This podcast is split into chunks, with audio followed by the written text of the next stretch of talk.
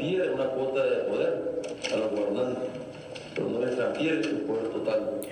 Ahí acabamos de escuchar a la nueva coalición nacional cantar la famosa canción El pueblo unido jamás será vencido, incluyendo de una manera nefasta también a representantes del el PLC cantando esa consigna.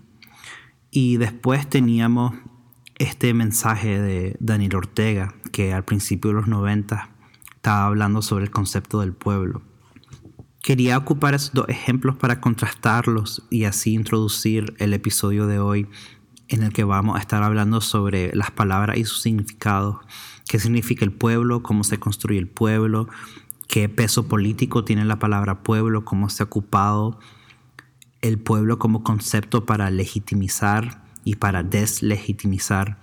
Y tenemos a la increíble Sara que nos va a hablar sobre su investigación y sus ideas sobre cómo ocupar palabras. Vamos a hablar sobre mucho más, no solo sobre el concepto del pueblo, también sobre consignia y otras cosas. Y espero que les guste este episodio. Y el siguiente episodio ah, lo vamos a tener la semana que viene. Muchas gracias.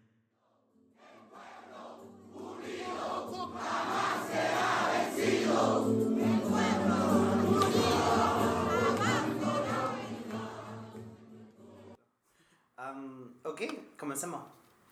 hoy vamos a hablar sobre palabras, etimologías, sobre pueblo y sus múltiples significados. También quiero hablar un poquito sobre traducciones, específicamente porque existe un poder increíble atrás de las palabras y cómo se han ocupado y creo que todavía no le ponemos un montón de atención al, a las políticas de la palabra. Por eso vos y yo hemos estado practicando esto de un montón de tiempo ya y quería invitarte a participar en este podcast para hablar, hablar sobre palabras, pero mucho más que eso, o sea, las palabras y su relación con, con Nicaragua y con todo lo que pasó después de abril y un montón de otras cosas. Pero antes de comencemos, si te puedo introducir de cualquier manera que quieras, tus nombres, que estudiaste, que quieres estudiar, que estás estudiando, cualquier cosa. Bueno, em, soy Sara, y nada, soy nicaragüense, mitad británica. Vengo en general del área de estudios de arquitectura em, y también con estudios interdisciplinarios. Eh, entonces, sí, este año en particular me interesé con la idea de pueblo. Em, por un lado como territorio, entonces algo físico y específico a un local y como algo relacionado con la gente, entonces algo que también es móvil. Para aclarar también, yo no estuve en Nicaragua durante la crisis, eh, la viví mediada por las redes sociales, que también me hizo pensar en otros temas que hemos estado hablando, que, bueno, cómo me llegaba la información, ¿no? O sea, de, de palabras, de videos, de sonidos, y también cómo transfería esa información en los lugares donde estaba. Entonces también la idea de traducción fue bastante importante em, en las cosas que estaba interesadas, más o menos. Sí, o sea, creo que todo el mundo en Nicaragua vivió la crisis mediada a través de las redes sociales, o sea, mayor parte, inclusive no tenías que estar en Londres para, para sentirte distanciada o, o, tener una relación complicada con lo que estaba pasando en la calle. Creo que algo súper natural de nuestras características como millennials o de, nuestra, de la época que vivimos ahorita. Y creo que, que también no se ha investigado suficiente sobre la relación que tenemos entre lo que sucedió, cómo se filtró en los medios sociales, cómo respondimos a través de las redes sociales y todo eso. Entonces, ojalá esta conversación logre agregar un poquito más a eso. Yo siempre digo que, que lo que pasó en Nicaragua, pues, creó una relación diferente con nuestros celulares. Por lo menos yo, o sea, paso al celular porque por mucho tiempo fue como la única cosa que ocupaba para entender lo que estaba pasando todo. No sé si eso te pasó a vos. Claro, esto es como, sí, medio, medio tangente también, eh, pero lo que encontré era, lo extraño que era vivir en dos lugares simultáneamente. Entonces encontré un montón de los trabajos que se trataba, claro, yo estaba muy claro también de, de mi posición de no estar experimentando, experimentando es, una de esas palabras que imposible, que más me cuesta traducir a mí del inglés al español. Sí. Experiencing, viviendo. sí, que, está, que no estaba viviendo la, la, crisis directamente, entonces era un sentido de culpa y de qué tanto podía estar sufriendo si yo no estaba ahí. Y a la vez tenía que funcionar eh, haciendo las cosas del día a día en un país, o sea, que estábamos en abril, eh, que estaba la primavera, las flores, todo el mundo en el parque y, y, yo tenía un, sentido de como de estas dos cosas paralelas pasando que no no sino sí. Estaba muy desconectada. Pero comenzamos así hablando sobre sobre palabra y, y su etimología. O sea primero antes de comenzar las palabras te quiero preguntar o sea qué, qué se puede qué puede aprender uno estudiando las palabras y su pasado y su significado yo en general como mi método para mi puerta de entrada para cualquier proyecto es entrar a etimologías, porque te abre, o sea, entender de dónde viene una palabra te abre un montón de cosas, y especialmente entre dos idiomas. Em, de dónde se deriva, quiénes la usan, por qué ha sido más popular, cómo ha cambiado durante el tiempo.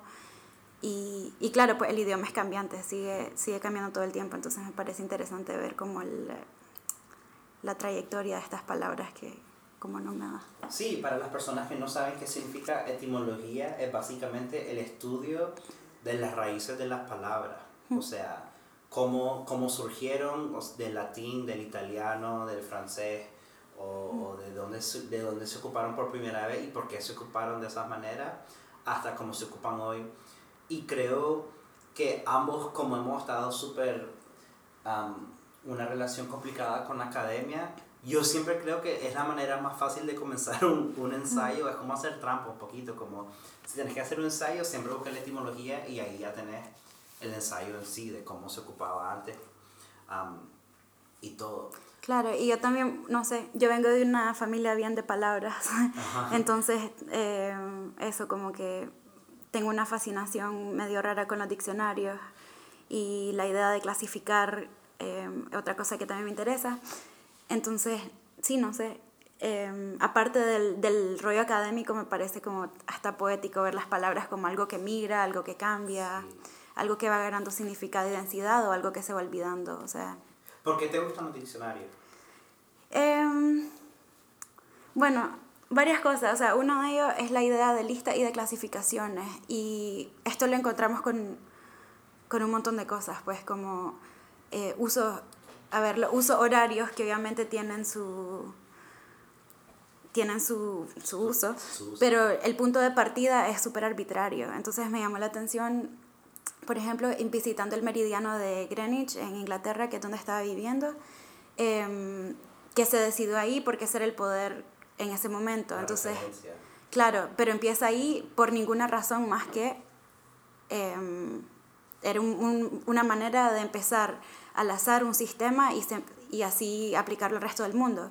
Y después, em, en el mismo meridiano, lo estaba buscando en, en Google Mapas y el punto de referencia no estaba exactamente en el punto em, donde estaba en la Tierra, porque Google Maps lo mapea desde Norteamérica, entonces ya cuando da la vuelta completa han cambiado, entonces también me parece interesante eso, como que inventamos sistemas arbitrarios para clasificar cosas y, y ayudarnos a como entender el mundo, de cierta manera, obviamente eso va eh, súper mezclado con cosas de poder, pero también como cambian los poderes fue, pues, es reflejado en, en, las maneras que clasificamos todavía. Y yo sé que vos has leído, escribiste sobre Borges.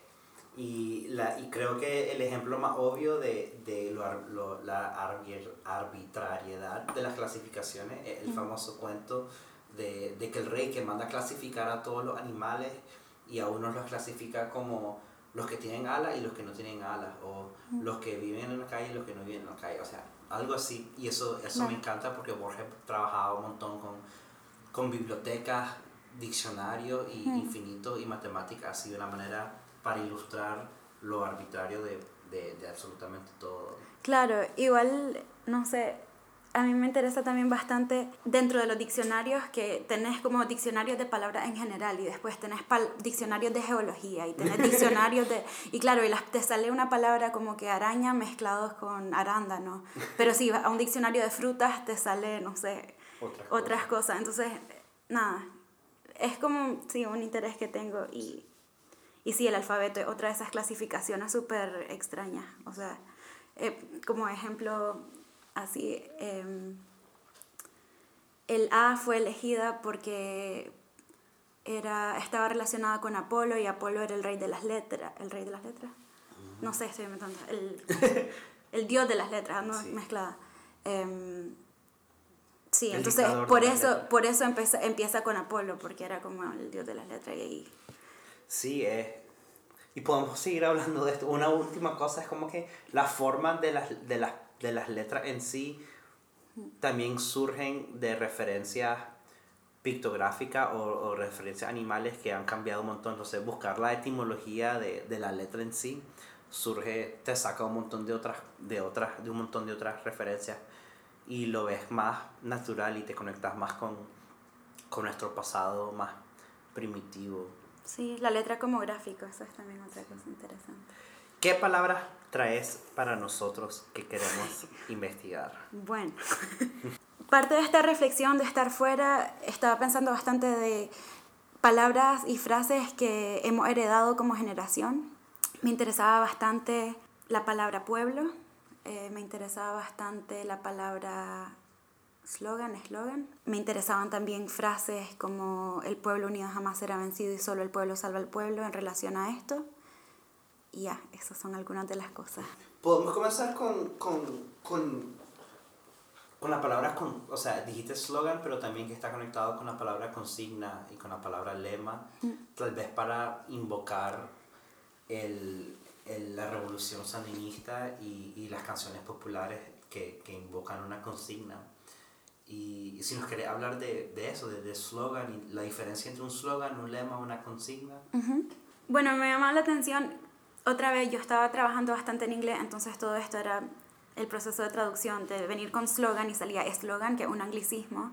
Después estaba consigna, que significa una orden que se le da a un, a un subordinado, o sea, de una posición de poder. Después la palabra lema, que para mí inmediatamente me parece que tiene connotaciones de, del ámbito comercial, o sea, habla del lema de Nike, habla de, claro.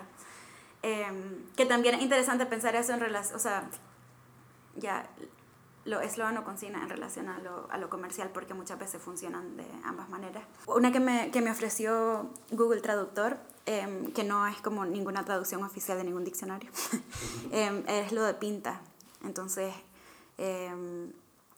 de pintar que se vuelve un lenguaje gráfico y también es como de abajo hacia arriba. O sea, si, si pensamos en consignas de arriba hacia abajo, el, la pinta hace lo opuesto. Como que se apropia del, de los grafos que ya estamos hablando antes. Sí, antes de comenzar a hablar sobre, sobre la ecología de las palabras, hablé un poquito más sobre, sobre esta, esta primera característica de las consignas que son que siempre viene de arriba hacia abajo. O sea, existe una jerarquía bien obvia. Y la creación de consignas, la creación de, llamados a la guerra son, se hacen con, un, con una función política súper obvia. Se dice como que esto es lo que gritamos para darnos energía antes de luchar. O sea, que se rinda tu madre es otra consigna, pues, o es otro... No, no es una consigna porque no salió de arriba para abajo, salió, salió de abajo. Pero, pero también los poderes políticos lo hacen como para manera de, de propaganda también creo, lo hacen bien específico. Una de, que, de la que estábamos hablando ayer fue es que Dirección Nacional ordene, algo así, que son esta relación de, en inglés es call and response, en español es, otra, no sé cómo se dice. Como llamado y respuesta. Sí, que también tiene relación con, con la música blues y la música gospel también, que ahí surge estas repeticiones pero que, que la naturaleza jerárquica de algunas de estas consignas sí, sí dice mucho de su, de su naturaleza y de sus intereses. Claro, Em, una de las cosas que quería retomar de ahí es como pensar en, en las palabras y en, y en los lemas, o, o bueno, como las queramos llamar, eslogan por ahora, cómo funcionan como sonido y cómo funcionan escritas, ¿no? Una de ellas viene em, como negociación colectiva, entonces alguien dice una frase, si te gusta te unís, si no te gusta no te unís. Y también, bueno, va cambiando y se va adaptando, como, em, no sé, una que se me viene a la mente ahorita, eh, patria libre para vivir y patria libre y vivir. Entonces hay como dos versiones em, que, claro, cambian un poquito el significado, pues, pero no, sí, no sé, esa es una que fue como reclamada em, y después cambiada. Em. Sí, la consigna puede ser negociada en el, en, el, en el pueblo, en el público que intenta hacer algo y, y si pega, pega, si no pega, no pega. O sea, también se intentó, o sea, matria libre para vivir en vez de patria para, para quitarle un poquito de poder al, a la idea de la patria y al patriarcado.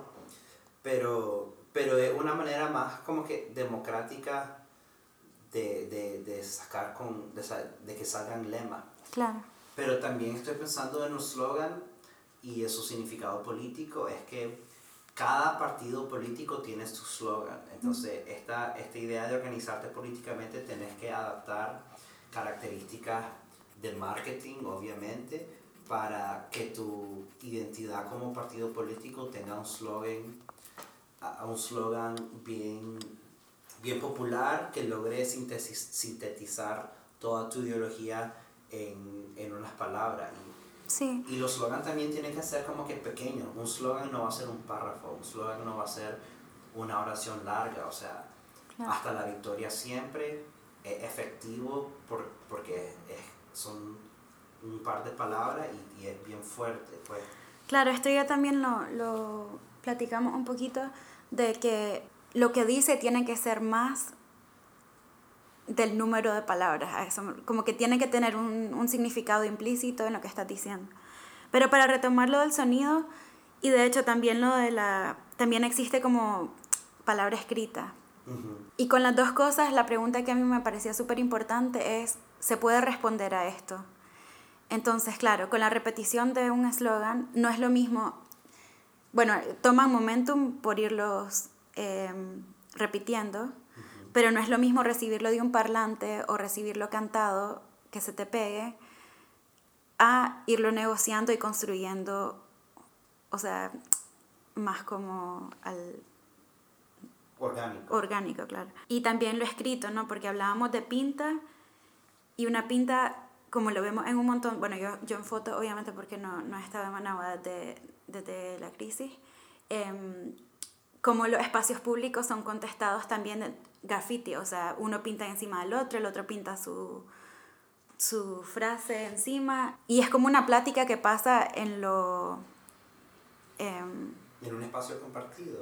En, en, un espacio gráfico, me refiero, en un espacio visual más que hablado, pero tiene la misma función. Mientras que algo impreso, como las pancartas y los lemas que dice Daniel Ortega, no, no se negocia y no es no es un, no un diálogo de la misma manera que si tienes un parlante gritándote, eso, eso eh, no lo son. No sé si, si me expliqué bien ahí. Y, y, más, mi papá me contaba que durante la, la, insurrección del 78-79, que él se reunía con, con sus compañeros y salían a hacer pintas a, a medianoche. O sea, era una estrategia militante, guerrillera, bien específica de escribir en las paredes del espacio público de la ciudad, hablando Matagalpa, Managua, para también darle un, un, megáfono a una idea como que más anónima, pero también me gusta que hace presencia de, de una voz, o sea, puede ser una voz colectiva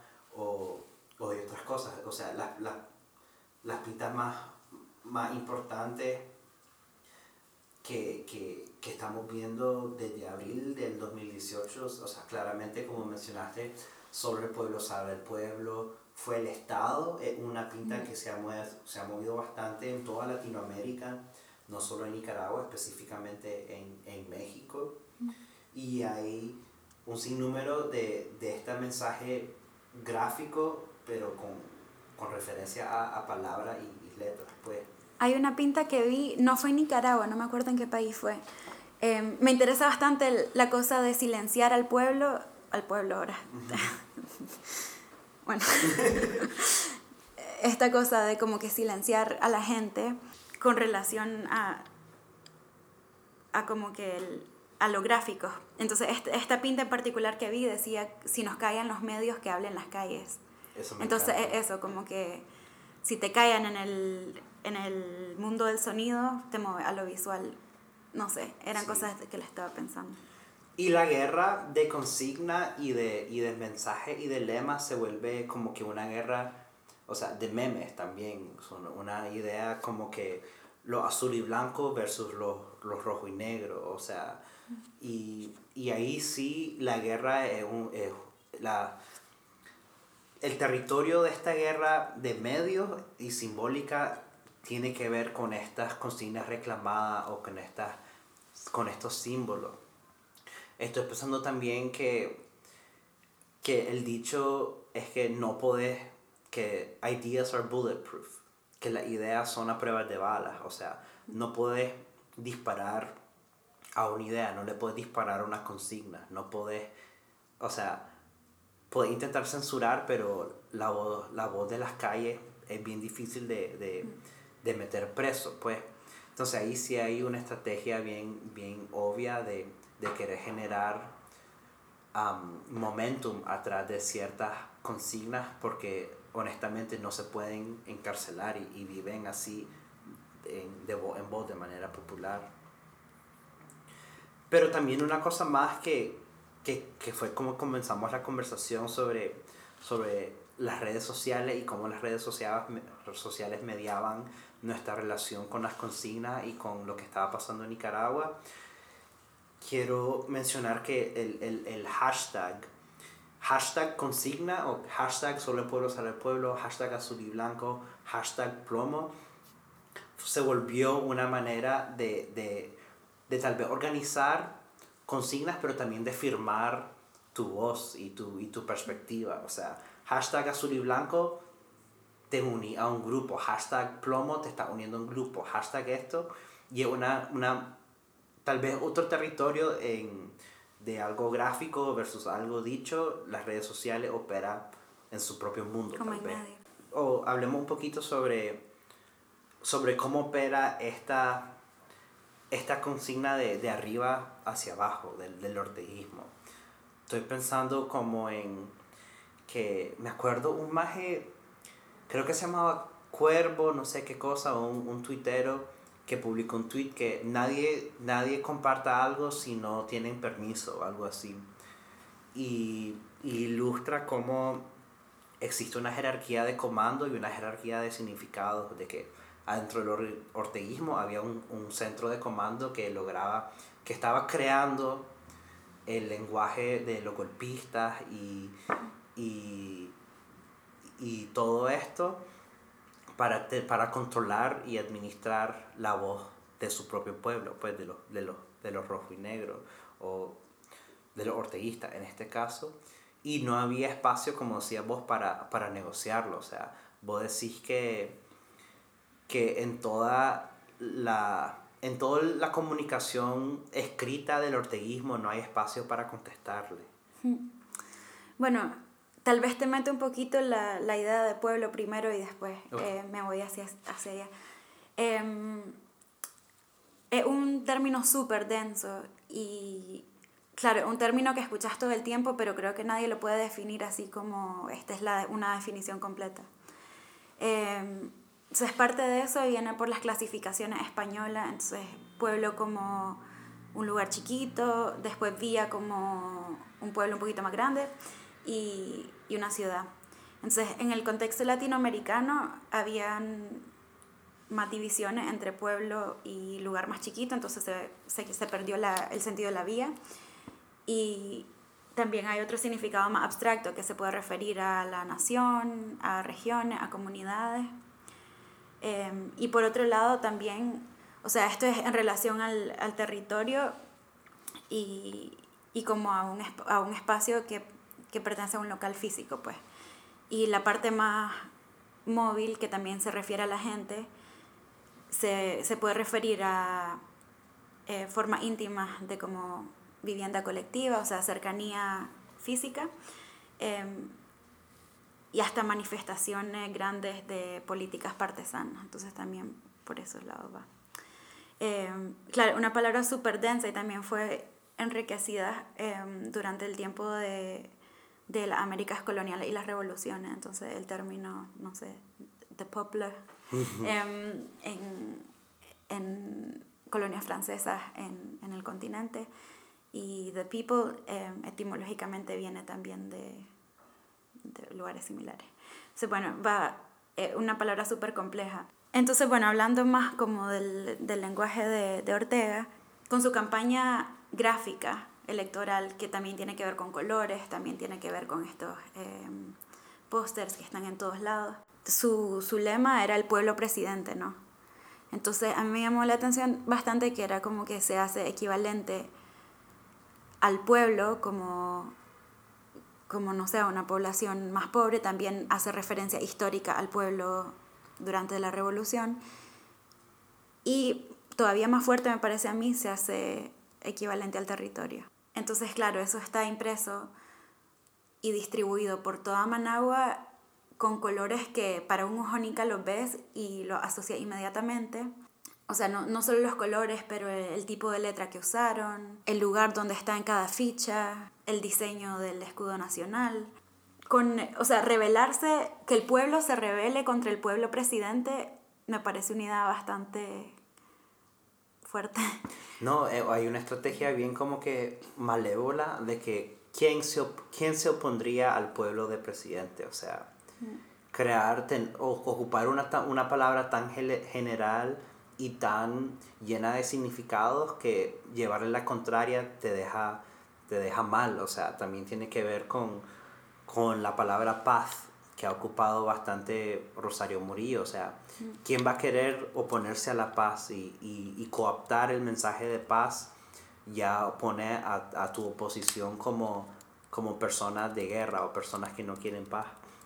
Pero con pueblo sí se nota y, y y creo que se nota bastante el peso porque cuando está hablando de territorios, en el, en el surge de residenciales en Managua, ninguna residencial se llamaba pueblo algo. Todos los nombres eran o altos o, o bosques o, o montes o cosas así, o sea, palabras bien, bien en el sentido de crear una, una, una pequeña burguesía o, o de clase alta, o sea, hay cierto nivel de... Hay una imagen económica cuando se habla de pueblo, o sea, nunca va a llamar a, al COSEP pueblo, nunca va a llamar a los empresarios pueblo, nunca va a llamar a los turistas pueblo, o sea, y ahí hay un montón ya que, que desconstruir, pues. Aunque no sé también, eh, porque pueblo ahora está siendo usado como en, como contra a una dictadura, entonces también tienen como derecho a la palabra, por decirlo así, como que hay dos cosas. Una históricamente ha, sido usada para referirse a partes más pobres, del, pobres de la población y a como movimientos eh, más de abajo hacia arriba. Y ahora el grupo es tan mezclado que usar una palabra así a mí me parece súper extraño en general. O sea, esta es opinión súper personal porque lo he estado pensando mucho, pero es como, porque el COSEP, no sé, es, parte de la rebelión en contra del gobierno, pero también tenés grupos campesinos que es parte... Entonces, ¿quién es el pueblo? La verdad, no, como que no, no hay... Sí. Sí. Y entonces todos somos el pueblo y de hecho, bueno, estando afuera también había un conflicto de quién era pueblo, cuánto ha vivido la crisis para ser pueblo, cuánto derecho tenés a ser pueblo. No, esa, esa pregunta es súper importante, que algunos que, que, que vivieron todo afuera del país, que ya estaban exiliados o eran parte de diásporas, y las diásporas nicas afuera de Nicaragua se consideraban pueblo.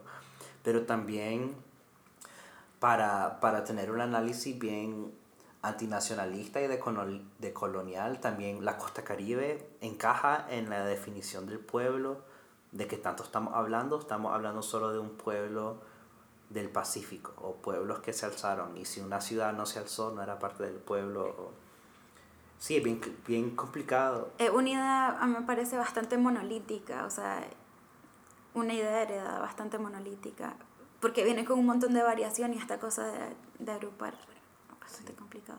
También, bueno, que, que digamos, gente que Nicaragua ha pasado por, un, por una serie de gente viniendo y yéndose, que también se complica esa idea de pueblo. ¿Cuánto tiempo tenés que pasar en Nicaragua para ser pueblo? O puedes ser pueblo si no naciste ahí, puedes ser pueblo eh, si naciste ahí, nunca viviste ahí. Vos ayer me dijiste que ya, que por todas estas razones ya no, ya no ocupar la palabra pueblo, pero ¿por qué? Porque la palabra ya te parece tan pesada, tan vacía, que, es que todo el mundo se puede, que está al alcance de todo, o que ya tiene tanto peso político que en Nicaragua hablar de pueblo tenés que ser más específico. Hmm. Ok, para o si es una decisión estética personal tuya. Estética. no me gustan los gráficos de pueblo. Em, más que nada por esto, porque en un otro proyecto eh, en el que estaba trabajando empecé a deshacer las pancartas de, de Daniel Ortega y Rosario Murillo para como que ver una por una las palabras que están puestas, ¿no? Porque creo que las lees y como también ya tenemos el ojo súper acostumbrado, las lees y no las digerís.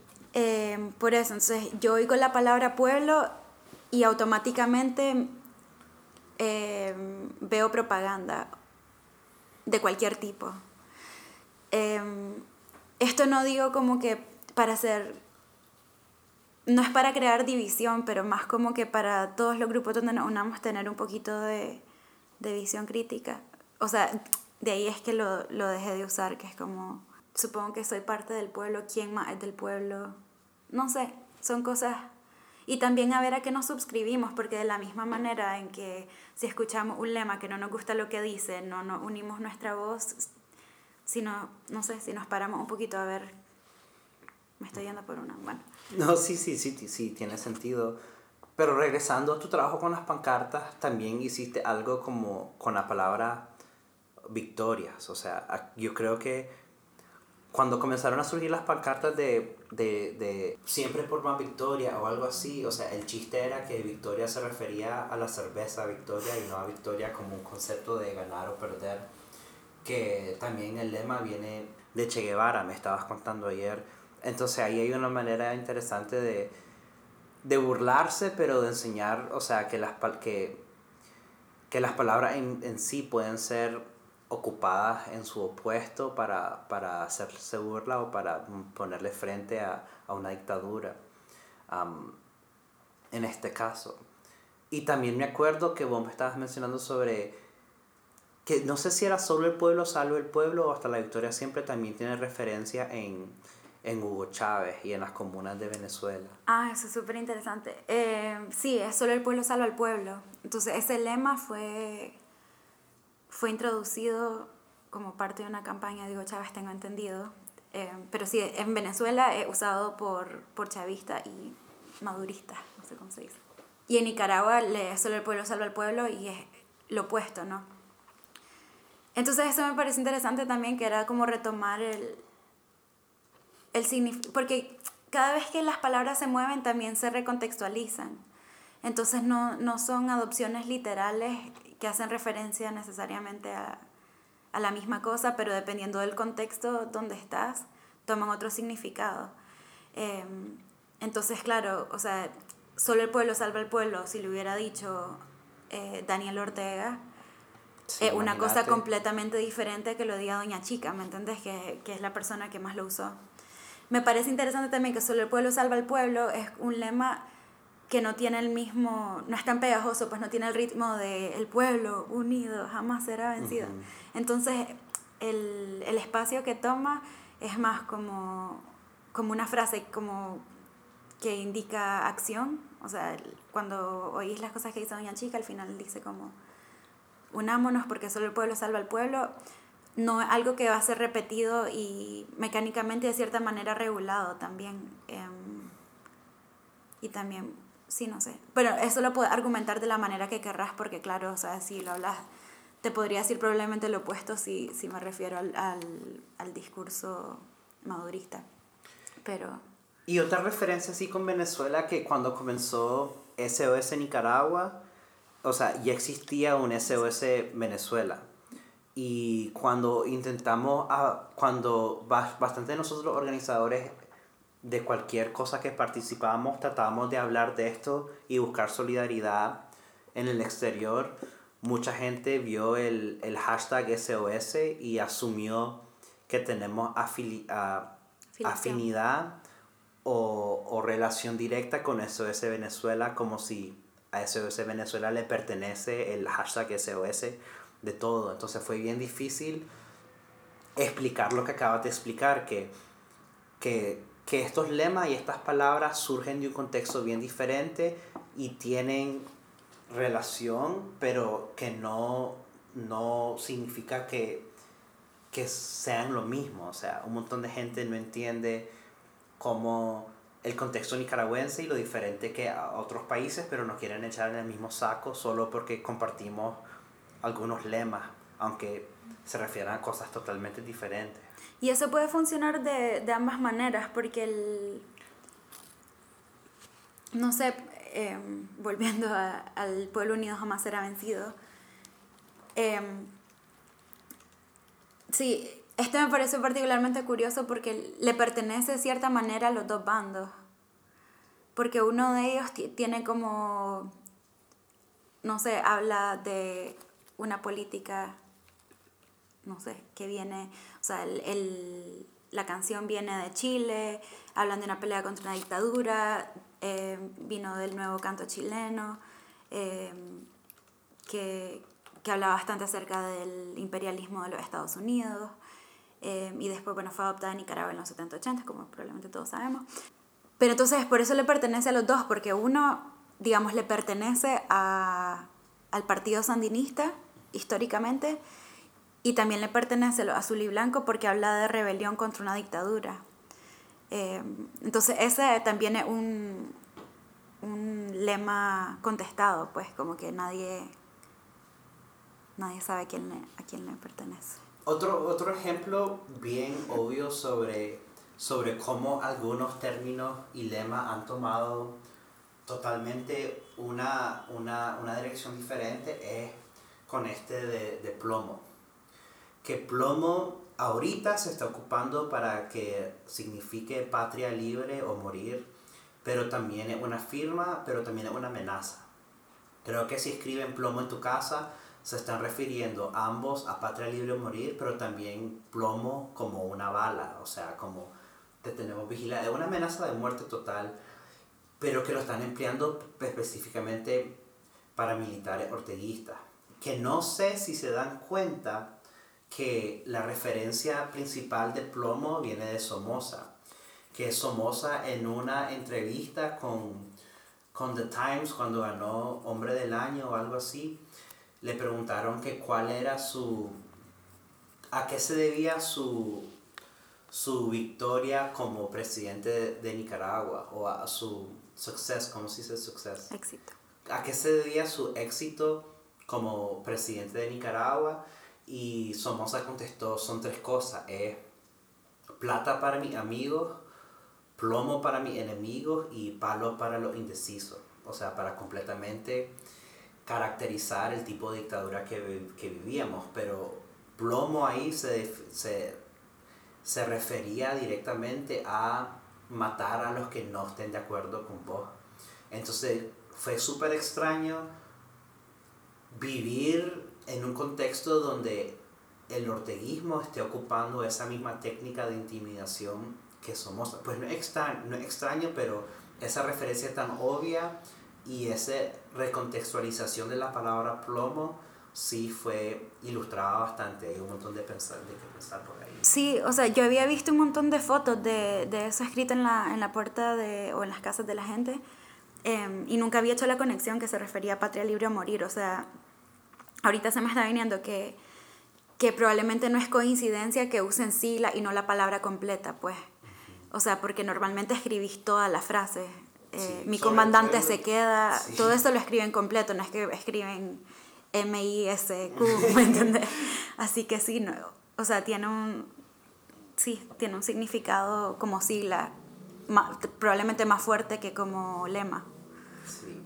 Aquí tengo escrito algunos otros lemas que, que, han surgido, o sea, fue el Estado y hablamos, solo el pueblo sale el pueblo, ni perdón ni olvido, uno que también no es originario de Nicaragua, creo que tiene más contexto latinoamericano, tal vez.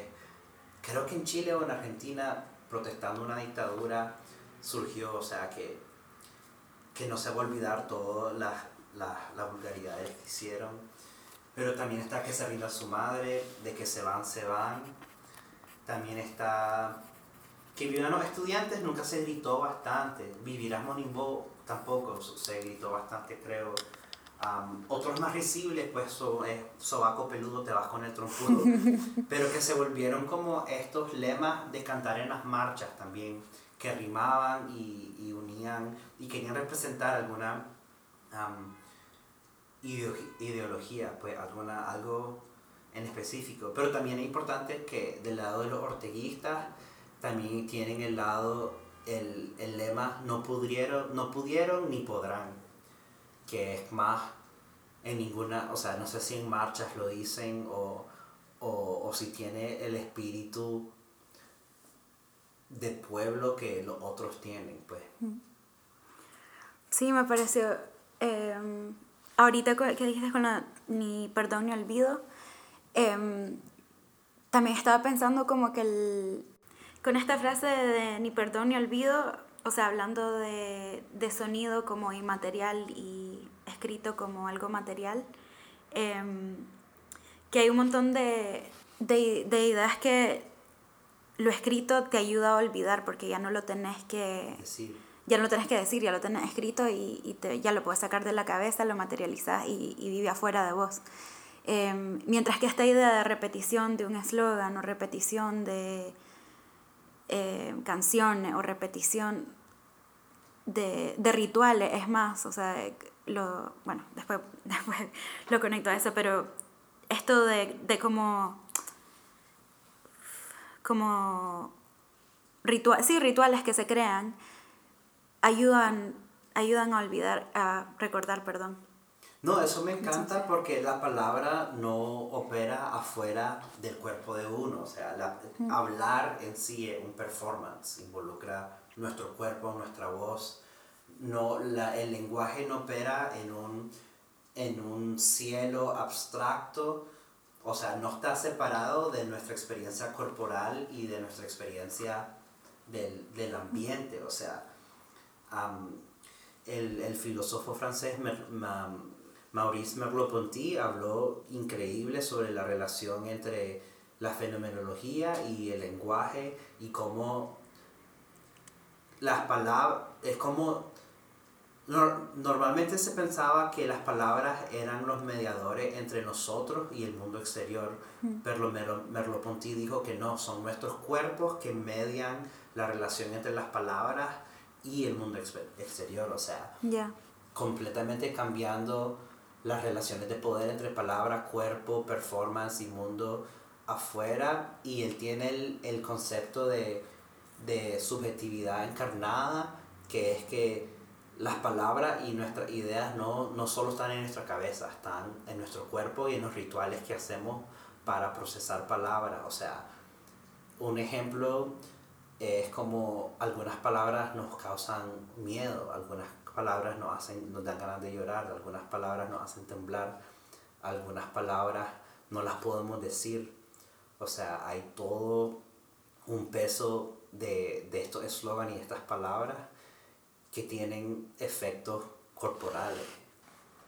ya concluyendo o, o, hablando de cosas para, para comenzar a cerrar algunos cabos sueltos, quería mencionar sobre otro de los lemas más, más grandes ahorita es um, ni una más ni una menos, o sea, ni una más en el sentido de que hace un par, hace un mes creo, hubo este, este, esta crítica en contra de una, un, un, una tienda de ropa que adoptó ese lema y lo ocupó para vender su producto. Pues creo que es importantísimo reconocer de que los poderes neoliberales van a coaptar estos lemas, slogan, consignas populares para así avanzar su propia imagen y su propio producto.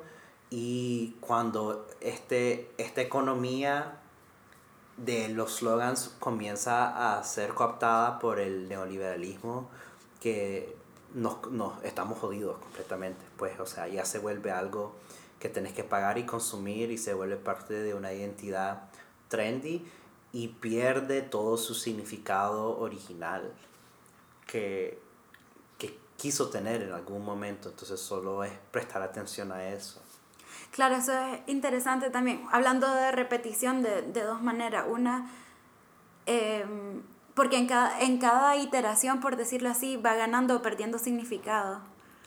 Em, entonces, o puede ir ganando, digamos, con...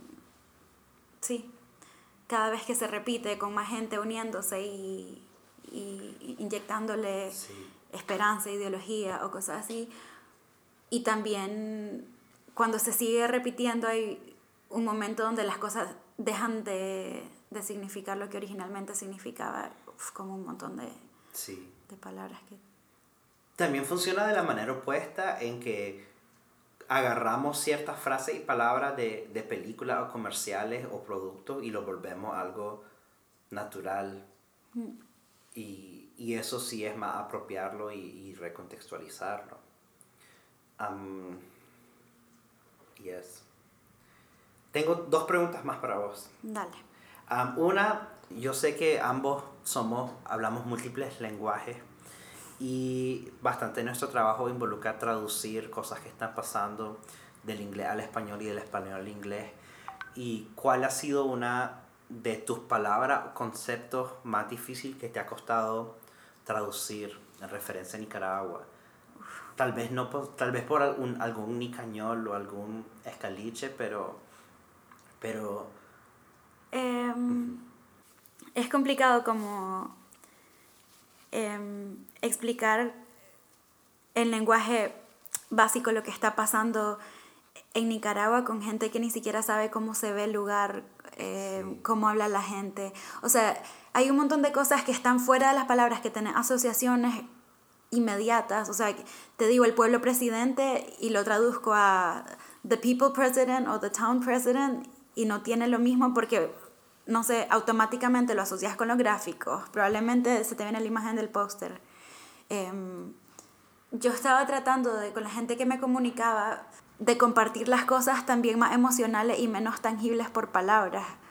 Em, lo estaba haciendo también de una manera, o sea, era, era bueno, por, por distribuir información, pero también para, para sentirme acogida cuando estaba lejos y no tenía nadie alrededor mío que la verdad, bueno, nadie en mi, en mi entorno inmediato que, que entendiera lo que estaba pasando en el día a día. Entonces, eh, a veces, sí, no sé.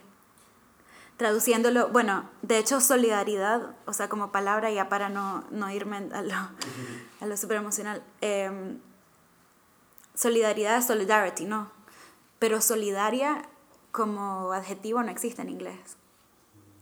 Entonces, eso me parece súper interesante. Que, ¿Qué palabras existen y qué palabras no existen? Sí, porque era como que, no, es solidarity, pero es como que el dicho de alguien que tiene solidaridad no existe. Em, y a mí me ayudaba también a ver lo sí, lo perverso que algunos de los mensajes eran traduciéndolo palabra por palabra, a veces literal, a veces tratando de buscar algo más exacto. Em, pero eso es más como para entenderlo yo que, que para comunicarlo. Para comunicarlo creo que tenés razón cuando estabas diciendo de que literalmente estás sacando una palabra de una ecología, de un medio ambiente nicaragüense que se define en base a sus relaciones con un imaginario bien local y lo, y lo intenta exportar a, un, a una red que tiene una, un imaginario y una ecología totalmente diferente, el, la palabra no, siempre va a estar descontextualizada. Sí. O sea, para los Nica un volcán y un lago es diferente que para los ingleses un volcán y un lago, que para los japoneses un volcán y un lago. O sea, hay, hay, existe toda una sociología atrás de las palabras que en nuestro trabajo como traductores tenemos que decidir si queremos ser fiel al mensaje original o si queremos ser fiel a, a, a, la emoción y al sentimiento que la palabra evoca. Claro, lo que, lo que pasa también, si hago traducciones profesionales de vez en cuando, pero no soy traductora, entonces para, yo lo uso como proceso más que otra cosa, como, como hablamos para darle círculo al principio. Entonces, todo esto como pueblo empezó, bueno, yo estoy con mi tutora que tiene, nunca ha ido a Latinoamérica, eh, y yo le digo que quiero escribir acerca de la palabra pueblo, y ella como que, bueno, ¿qué significa? Y yo, significa gente y ciudad chiquita. Y ella, bueno, y empiezo a leer y yo, no, no significa eso. Y cada vez que iba, yo como que es que no, no significa eso, significa también esto, esto, esto. Y le iba llegando cosas, ella como que, bueno, pero esa palabra significa tantas cosas. Y yo, sí. Y claro, hay una riqueza también del... El, a mí me gusta bastante que, el, que la definición de análisis era como extrapolar y ver todos los elementos separados. Y a mí, o sea, moverme entre dos idiomas y bueno, sí, se puede hacer de mil maneras, o sea, viendo eh, etimologías, viendo definiciones, e, eso, como ir separando para entender los elementos y después, bueno, volverlo a poner, pero ya lo entendés un poquito más completo. Tampoco es que entiendo súper completo, pero bueno.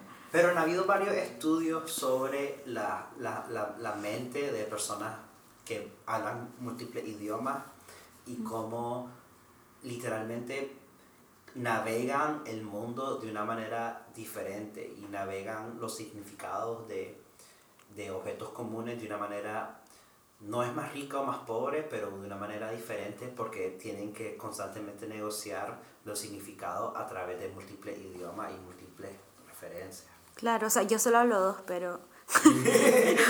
sí. sí, pero me imagino que debe ser súper tripeado hablar um, una última pregunta ya que tengo yo de mi lado es, ¿qué consejos nos ofreces para comenzar a poner atención a cómo se ocupan las palabras y, y su peso político? Uy, yo digo que agarren una tijera y empiecen, o sea, impriman pósters que les parezcan y corten palabra por palabra. Eh, lo hice como un ejercicio así, medio porque andaba perdida con el proyecto en este momento y la verdad, sí. Eh, ¿Te ayudó bastante? Me ayudó bastante. ¿Y qué más? ¿Pero te eh, ayudó porque lograste separar la palabra del, del contexto del póster o solo la, la, lo material de cortar y procesar de esa manera. Me ayudó a ver la, el póster como palabra, no como imagen. Porque lo, o sea, el, el, tipo de letra que se usa para esto también es muy ilustrativa de cierta manera. No, sé, no, no soy diseñadora gráfica, así que no sé cuál es el término. Em, y también la cosa de tener la tijera es no santificar nada, ¿me entiendes? Un montón de estas cosas para mí era súper chocante al principio, como que cortar, bueno, los pósters, ¿no? Pero como que cortar algunas cosas me venían como, voy a venir a usar la tijera y cortar el eslogan de no sé quién. Y al final es súper, eh, sí, me parece sano, no, no tener santificado eh, las imágenes, poderlas manipular, pero también ir separando las palabras y verlas como más, más aisladas para ver qué te están diciendo más que lo que te quieren decir. Que lo que te quieren decir es la imagen completa y lo que te están diciendo probablemente te das cuenta cuando están más separados, no sé. Ah, bueno. ¿Alguna otra cosa que, que quieras agregar a toda esta conversación? Eh, no sé. ¿De qué no hablamos? ¿Qué tenés en tu, en tu lista? En mi lista. Eh, sí, no sé. Creo que salieron cosas em, tal vez más interesantes con lo que salió orgánicamente. Em, sí, solo esto, pues que, que ahora también, bueno, sí, estamos en, en una etapa de mucha incertidumbre y que, que sí, pues que hay que deconstruir a la misma vez que construir y que es bastante complicado eso, entonces saber lo que estamos diciendo, uno, y a lo que nos estamos suscribiendo, dos, y ver lo que nos están diciendo también es bastante como importante. Y eso es todo. Pues tampoco, sí, no tengo ningún como que consejo definitivo porque yo también ando como, como en esta onda, pero ver las palabras como proceso está bastante bien, si le interesan las palabras. No sé. Pues sí, muchas gracias Sara por participar y por todas tus reflexiones. Gracias. Chao.